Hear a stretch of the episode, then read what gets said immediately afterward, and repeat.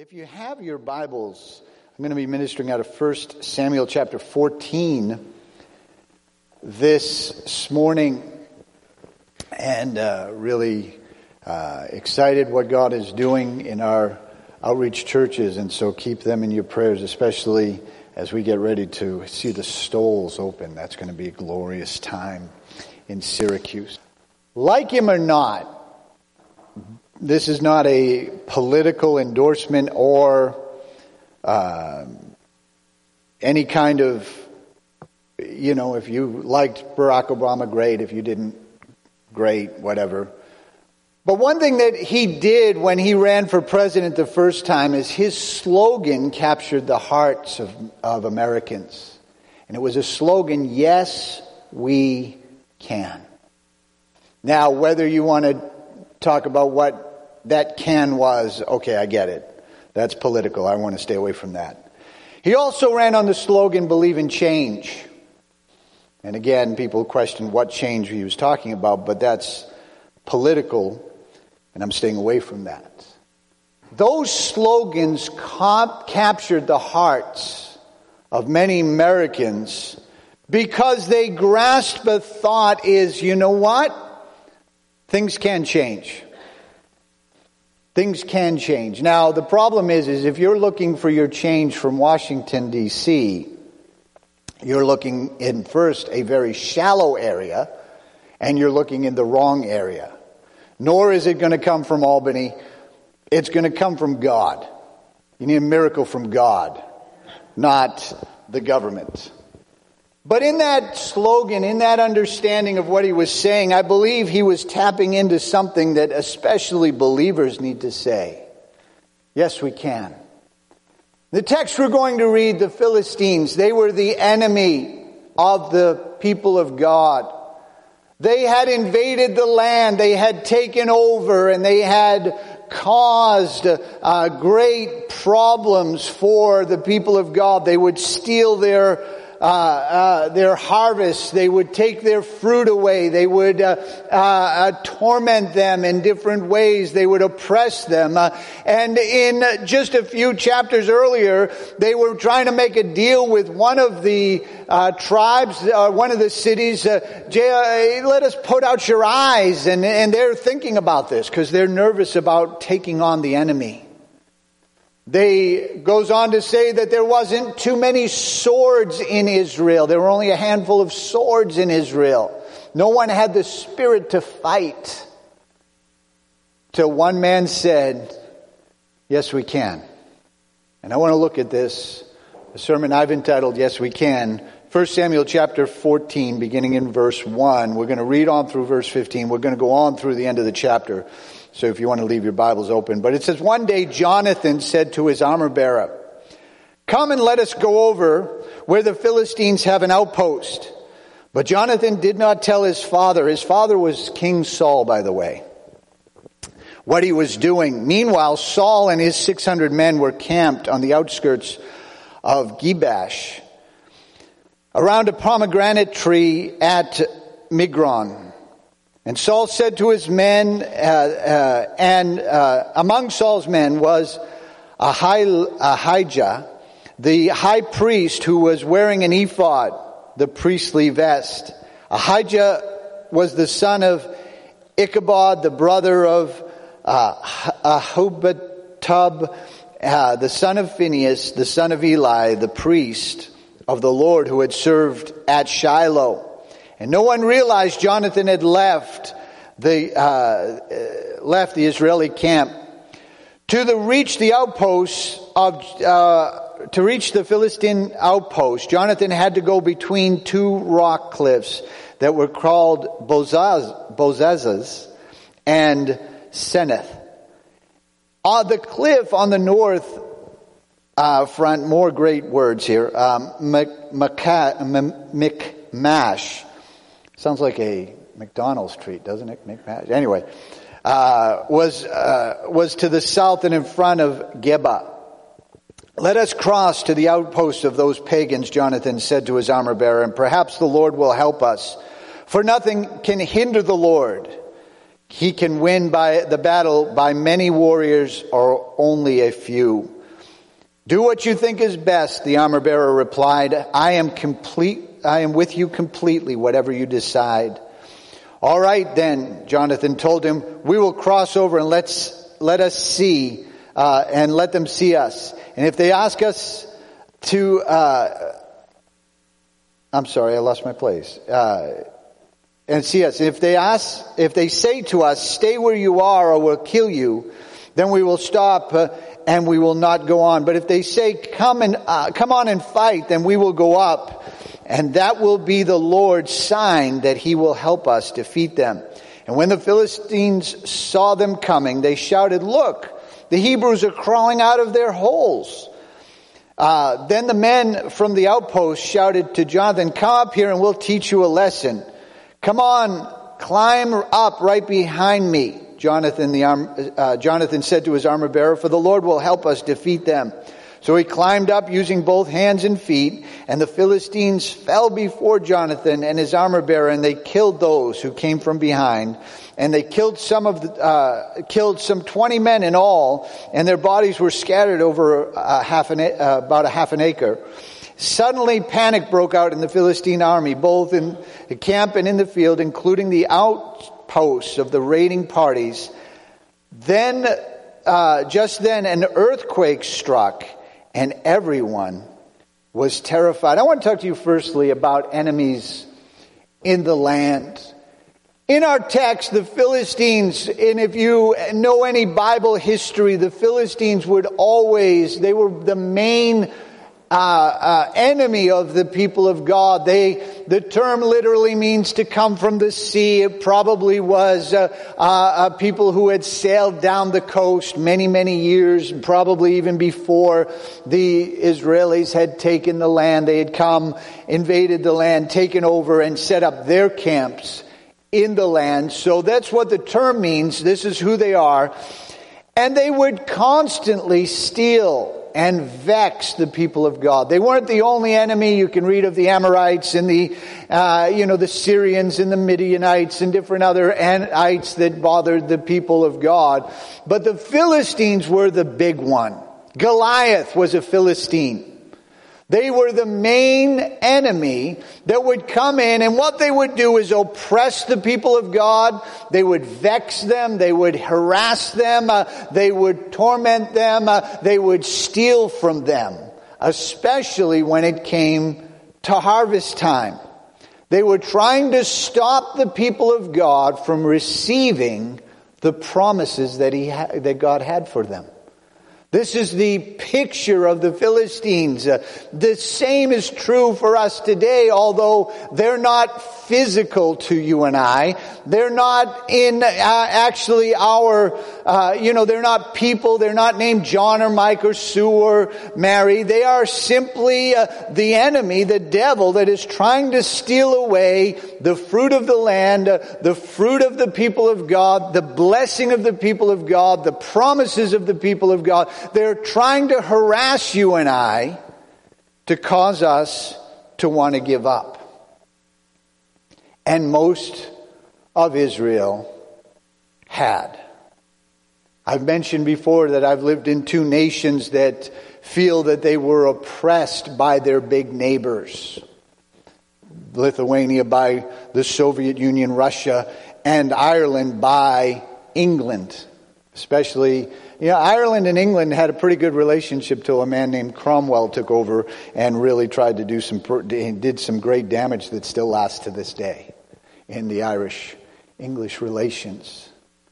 But what's very interesting about that is that when this is there, they feel oppressed. The people will rise. Some people will just do and uh, create a little bit of terroristic acts. Uh, apparently, I have a cousin who uh, she, her father, who is not in my bloodline, but her father was uh, the lookout for some of the original IRA members and would uh, be on the rooftop and run to the pub and warn the people if the British soldiers were coming.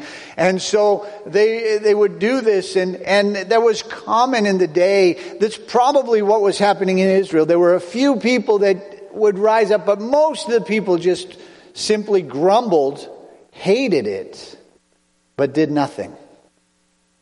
And that's true of many Christians today.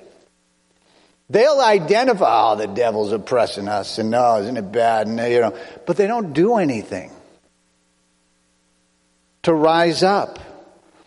John 10:10 10, 10, the thief's purpose is to steal, to kill and destroy. My purpose, Jesus says, is that they might have a rich and satisfying life. Our text tells us that there's four kinds of people here. There's the people who are fearful and doing nothing. Saul has 600 men with him. They're sitting under a pomegranate tree. They're just, uh, uh, they're just there. Uh, verse three, t- uh, verse two tells us that uh, the 600 men were camped on the outskirts uh, of Gibeath. Now, put this in perspective. This is in the Jerusalem-ish area uh, uh, of, if you look at your map, this is kind of that Jerusalem uh, area of Israel. And all they're doing is sitting there going through maneuvers, going through, you know, maybe practicing, maybe scuffling, maybe playing cards, whatever it was uh, that they were doing, but they weren't engaging the enemy. As one pastor said, maybe they were examining the lint in their belly buttons, but they were not doing anything towards the Philistines. The majority of people fear, weak, well, what happens if it doesn't work? I don't think we can. The high priest is there. Ahijah, or Hajaraz. He's wearing the ephod. He's, he's religious. We don't, he's wearing it. We don't see that he's beseeching the Lord. He's not praying. He's not doing it. He's just wearing the ephod. They look the part. They wear the clothes. They do it, but there's nothing really happening. There's people who come to church, they lift their hands, but nothing's happening here. The enemy is triumphing over them. They can be religious. There's one man who says God could help us. 1 Samuel 14, 6, Pastor Mitchell used to use this about once a year in the Bible conference. Let us cross over to the outpost of those pagans. Jonathan said to his armor bearer, Perhaps the Lord will help us, for nothing hinders the Lord. He can win the battle, whether it be by many warriors or only a few. Jonathan says, Yes, we can. Yes, we can. He says, You know what? I'm tired of the oppression. Tired of the enemy trampling the land. In both Lithuanian and in Irish history, and this is true in a lot of places, there were moments where they could say this was the turning point. This was where we were going to win our independence. In Lithuania was the television tower. It was January of 1991. They had invaded the television tower. They had taken it over in Vilnius and they were tired of uh, all of the propaganda that the Russians were putting out and they were doing, uh, just tired of all that was happening. They had also surrounded the parliament building. And what had happened is that the Soviets on January 15th, and lots of Americans weren't necessarily paying attention to this because that was the same moments that uh, the first Gulf War was happening in, uh, in getting Saddam Hussein out of Kuwait. So a lot of Americans were, just weren't paying attention to that. They shelled the, the Russians shelled the television tower, killing nine people. Their graves, we actually used to live near the National Cemetery. We would go over there. Eight of them are buried there. In uh, such a way that they're honored and they're heroes. And it was the turning point. The ironic thing is the tanks then rolled from the television tower and they were going to the parliament building and they got to the bridge and they stopped. And no one can tell, the, the commander on the ground says he received an order to stop, but no official in Moscow ever took credit for that order. And no one was ever, uh, you know, court-martialed or anything like that. The order obviously went out. No one wanted to take, saved hundreds of lives. But that was the turning point in Lithuania. In Ireland, it was called the Easter Rebellion. It happened in 1918 or 1919. On Easter Day, the independent movement took over the post office in Dublin. And the British shelled it. Many of them were arrested, but many of the leaders of that would go on to be the political leaders because in 1921 Ireland would get its independence. Someone said, Yes, we can. Someone said, We can do this.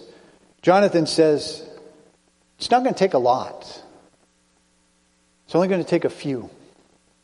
God's able to do this. And there was a man who would believe in him. Verse 7, his armor bearer says, Do what you think is best. The armor bearer replied, I am with you completely, whatever you decide. When Pastor Mitchell went to Prescott, taking over a very broken church, double moral failures, 26 cents in the bank account, all of these things that were going on, he takes over this church. He asks two families, Are you going to stay? Will you get behind? One of them is Bob and Alan Sharon, who are still there to this day, faithful and supporting what God will do. So you're going to fit in one of those four categories. You're going to be religious, you're going to be fearful and weak, you're going to say, yes, we can, or you're going to support those who say, yes, we can. But really, that's the four areas you're going to fit in. That's our text. Let's think about the faith of Jonathan. Because you're either going to base your decisions on faith or circumstance. That's life. It's either going to be God can help us or this is what's happening. Faith is not based on your ability, it's based on what God can do. Circumstances is based on what you can do. Second Chronicles chapter 14 verse 11, Asa cried to the Lord his God, O Lord, no one can help us. Uh, no one, uh, no one but you can help the powerless against the mighty. Help us, O Lord. Our God, we trust in you alone. It is the name that we have come to, uh, against a vast horde. O Lord, you are our God. Do not let mere men prevail against you. You're either going to look towards a mighty God or you're going to look towards yourself. Circumstances says, what can I do to fix it? Faith says, what's God going to do?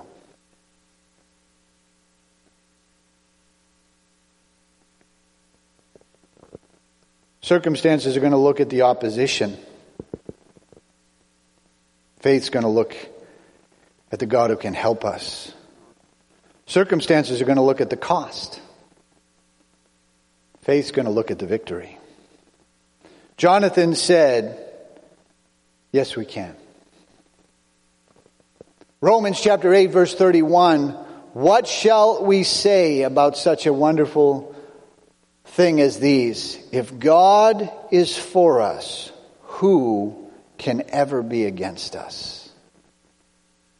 I want to consider Jonathan here because as you begin to see him move, it says in verse 4 that he, to reach the Philistine outpost, he had to go between two rocky cliffs, Bozez and Senath. Bozez literally is, means shining or glaring. It's blinding. It said, I was reading of this, it was said that it was probably white limestone that would be very bright in the sun. Very blinding. 2 Corinthians 4 4 says that the God of this world, speaking of the devil, wants to blind people so that they cannot see the glorious light of the gospel of Jesus Christ. The devil will try to glare, he'll try to blind us. Yeah, you know, as, as the sun is changing, the clocks have changed now, and all of a sudden, you know, you're driving, you know, I'd come to prayer in the dark, and now it's like, whoa, and there's a road that we go due east on to get to the, you know, to get to 390, and it's like, wow, you're driving down that, you gotta have the visor down and sunglasses on and head up as high as, you know, just because even off the hood of the car, the glare can be bad. Blinding. That's the picture that the devil wants to do. He wants to blind us, glare us, get us nervous to move forward. Seneth literally means thorny or painful.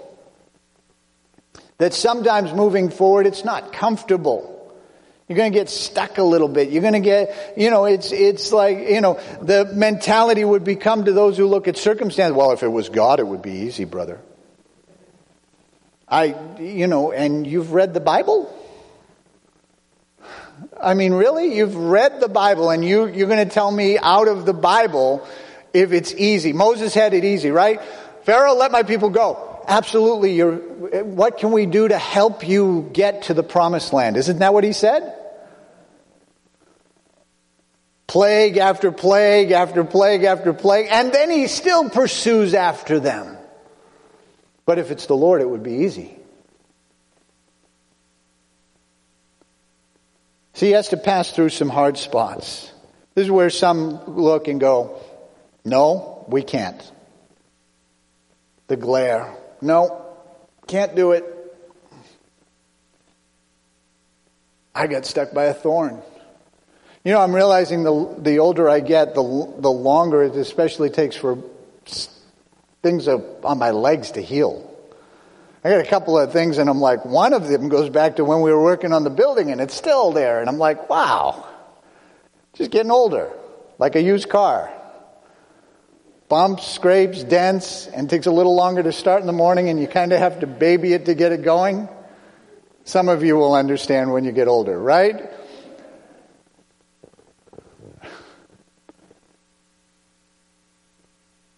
But sometimes it's going to be a little bit of a struggle to get there. But if you're going to be in position for God to help you, sometimes you got to go through the glare and the thorns. 1 Samuel 14:11 of our text it says and the Philistines then saw them coming and he lo- they said look the Hebrews are crawling out of their hole Sometimes you'll be mocked if you say, Yes, God can do it. You know, there's a reason he didn't tell his father. Because unbelief. He didn't want to hear that. There's the same king that when one man for 40 days would come out, morning and night, speak some words, put the entire army at a standstill. One man, a few words, didn't even shoot an arrow or kill anybody.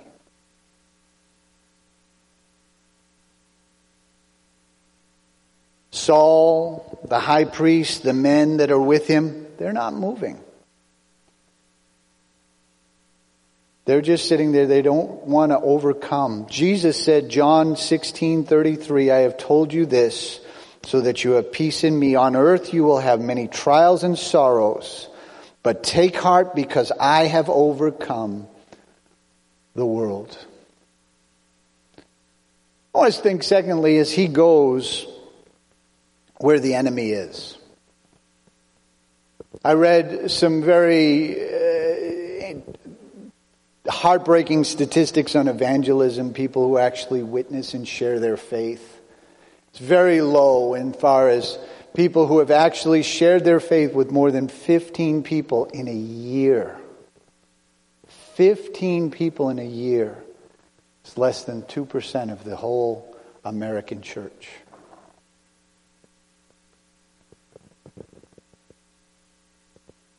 Saul's not moving. He's staying stationary, but Jonathan's on the move.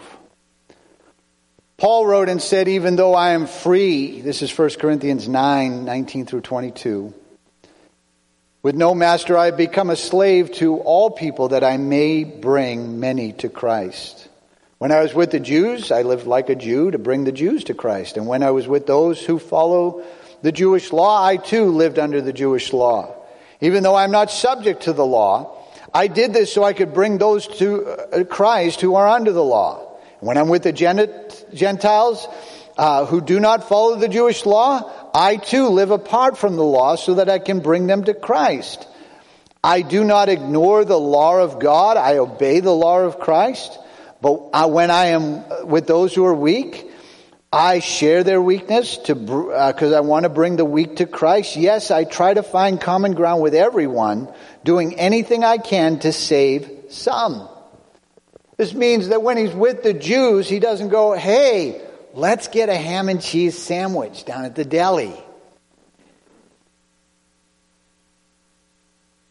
That would be bad. Or let's get a, a cheeseburger. He says, I'm not going there. I'm not doing that to the Jews. I can eat a cheeseburger because I'm not under the law. And when I'm with the Gentiles, I'm not going, you know, ham's really bad for you.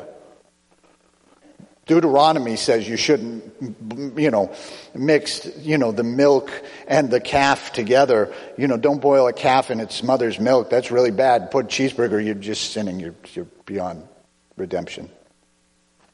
He doesn't do that He says, I'm not going to play that game. I'm going to be where they're at. He goes, We're not without the law of Christ. I'm not going to go out with a bunch of guys to a bar just because, hey, that's a cool thing to do. There's limits to that. The law of God, the righteousness of God. But this is why we'll try plays and dramas and family fun days and whatever to relate to different people. Miracle healing crusades, whatever it takes. Because you know what? Some people will come to a play that would never come to a concert, but there's people who come to a miracle healing crusade who would never go to a play. We've got to do it all, whatever it takes. And Jonathan engages the enemy. He's not totally like reckless on this. He prays and he says, Okay, God, I, I'd like a sign. Now, I know none of you have ever prayed for a sign, but you know, you ever pray for a silly sign and then you realize that was kind of, you just needed to obey God? But then he engages the enemy and he kills 20 men and, and their bodies were scattered over about a half an acre. I've read different things where it says, you know, there's times where God would, the death angel would come and 86,000 Assyrians were killed in one night. The Midianites scattered the land innumerable. This is just 20 men. You got to start somewhere. American Revolution was based on the death of a handful of people in Boston. They called it the Boston Massacre, which absolutely triggered the entire American Revolution from England. 20 men. 20 may not seem like a lot until you think about 20 people added to this church. There are times God gets involved because one man said, I will do it. Yes, we can. I think what happens, because God gets involved, our text tells us that, verse 15, that suddenly panic breaks out in the Philistine army camp. They begin to flee, and there's an earthquake. God accelerates this. God takes this and shakes them. You know, it only takes a little bit. God gets involved, and then a shaking starts. God wants to move and get involved greatly. Because one man said, Yes, we can. Not only that, others start getting involved. Verses four, uh, in chapter 14, verses 19 and 20, it says Saul, Saul was talking to the priest, and then confusion in the camp of the Philistines grew louder and louder. Saul said to the priest, he said, You seek God on this now. He says, Never mind. And Saul and his men rushed out to battle and found the Philistines killing each other, and there was terrible confusion everywhere. The enemy begins to flee. The people of God begin to rise up. And this is a picture in the New Testament of revival. Of God beginning to really bless a defeated enemy. God begins to move them back. Verse 21 is fascinating to me. This jumped out at me like never before. Even the Hebrews who had previously gone over to the Philistine army revolted and join with Saul and Jonathan and the rest of the Israelites. You know what that is? Backsliders come back. Those who left and joined the Philistine come back. That's a miracle. When the backslider begins to get their heart right, people rejoice.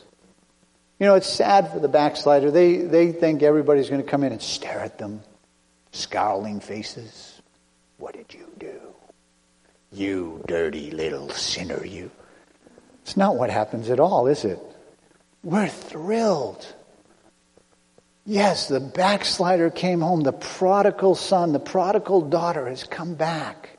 Kill the fatted cat. Let's have a party, right? Heaven rejoices. Yeah, there can be the older brother who probably needs to be tased. Just saying. I know you can't physically, but you can do it maybe spiritually. God, teach them not to be so self righteous and self arrogant and all this, right? We rejoice. Those who had joined the Philistine army came back. Because one man said, Yes, we can. Verse 22 of 1 Samuel 14 Likewise, the men of Israel who were hiding in the hills and the countries of Ephraim joined the chase when they saw the Philistines running away. Others began to get involved. People who weren't even involved in the beginning. God really can move and bring people in to be a part of what God wants to do. This all goes back to one man who said, Yes, we can. The battle shifts. Verse 23 says, And so the Lord saved Israel that day, and the battle continued to rage even beyond Beth Aven. Now, I began to try to look at this and try to figure out how far these were apart because it says Beth Aven was on the edge of the tribe of Benjamin's land and this is all happening kind of in the center of it by Jerusalem and such. Uh, and, you know, was this 20, 30, 40, 50, whatever. But I began to realize that's not really the issue. The issue was they began to expand and reach victory in areas that they hadn't even thought of that wasn't even on their agenda. they're just trying to take care of this stinking outpost right there in the middle of their land they end up chasing them back bringing them back to the edge of what god had promised the tribe of benjamin. Because a lot of these were benjamites and that's why the Ephraims got involved because they now had gotten close to their land. And god began to move. God wants to give us, because one man said, yes, we can defeat the enemy here, this touched regions beyond. What cities, what even nations could be touched, because one man said, yes, we can. Yes, we can.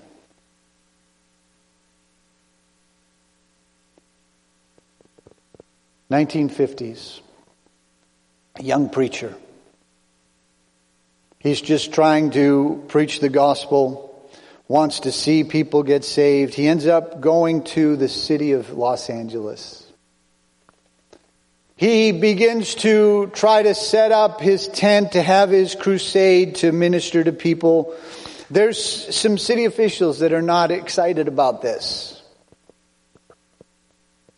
But a very interesting man, a head of the newspaper by the name of Hearst, gets likes this young preacher. Maybe more because he likes the political fight that this preacher is getting into and he's kind of tired of some of the LA preach of politics. Whatever his motives were, we'll never quite know. But he began to help this young preacher. God help him get the permits. This man had a crusade because he said, Yes, we can. William's crusade uh, had success to some degree, but then Mr. Hearst put him on the front page of a lot of his papers. And William began to see crowds come out to his crusade.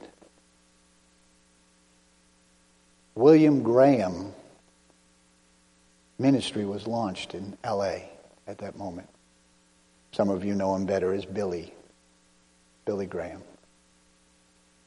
But God began to do something because this man said, Yes, we can.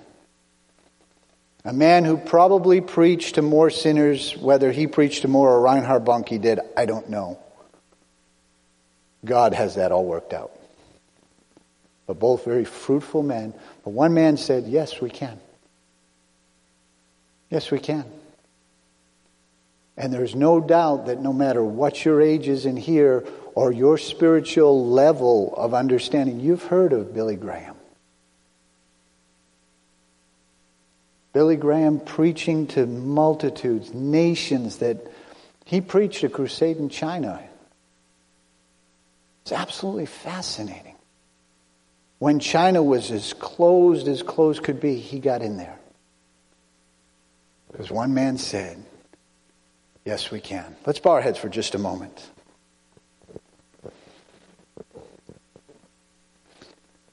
Maybe you're here this morning and maybe you don't know Jesus Christ in a personal way. Maybe you've never been born again. God wants to touch your life. He wants to forgive your sins. He wants to do a miracle for you. Jesus looked at your life and said, Yes, I can. I can save, heal, redeem, forgive you. And if you're here this morning, you're not right with God, I wonder if you'd slip up your hand and say, would you, Pastor, would you pray for me? Thank God. Anyone else, you want to join an honest heart? Say, I'm not right with God. Maybe you're backslidden.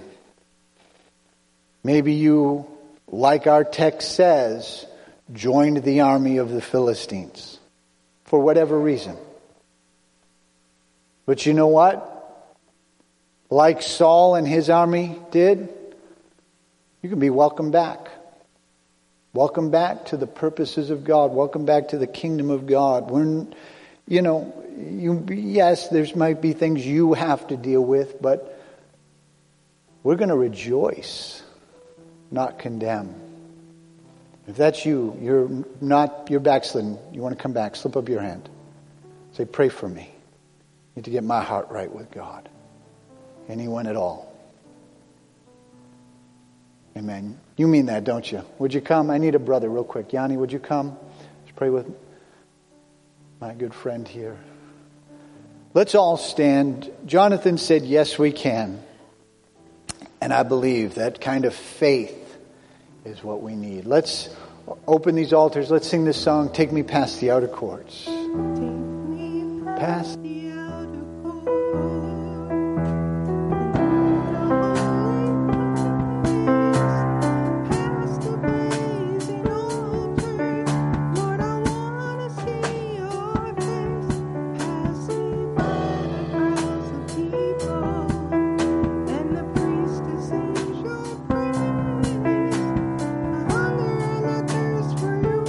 righteousness, and it's only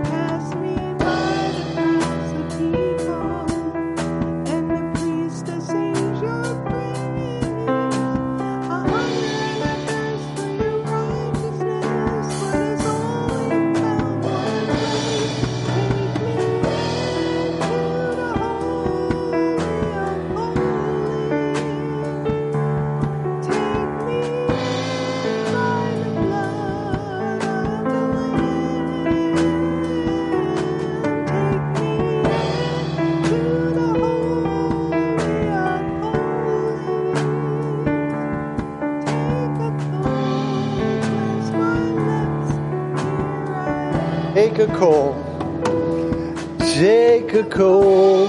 Cleanse my lips. Here, I, one more time. Take a coal. Take a coal. Cleanse my lips. Here, let's give him praise and worship him. Father.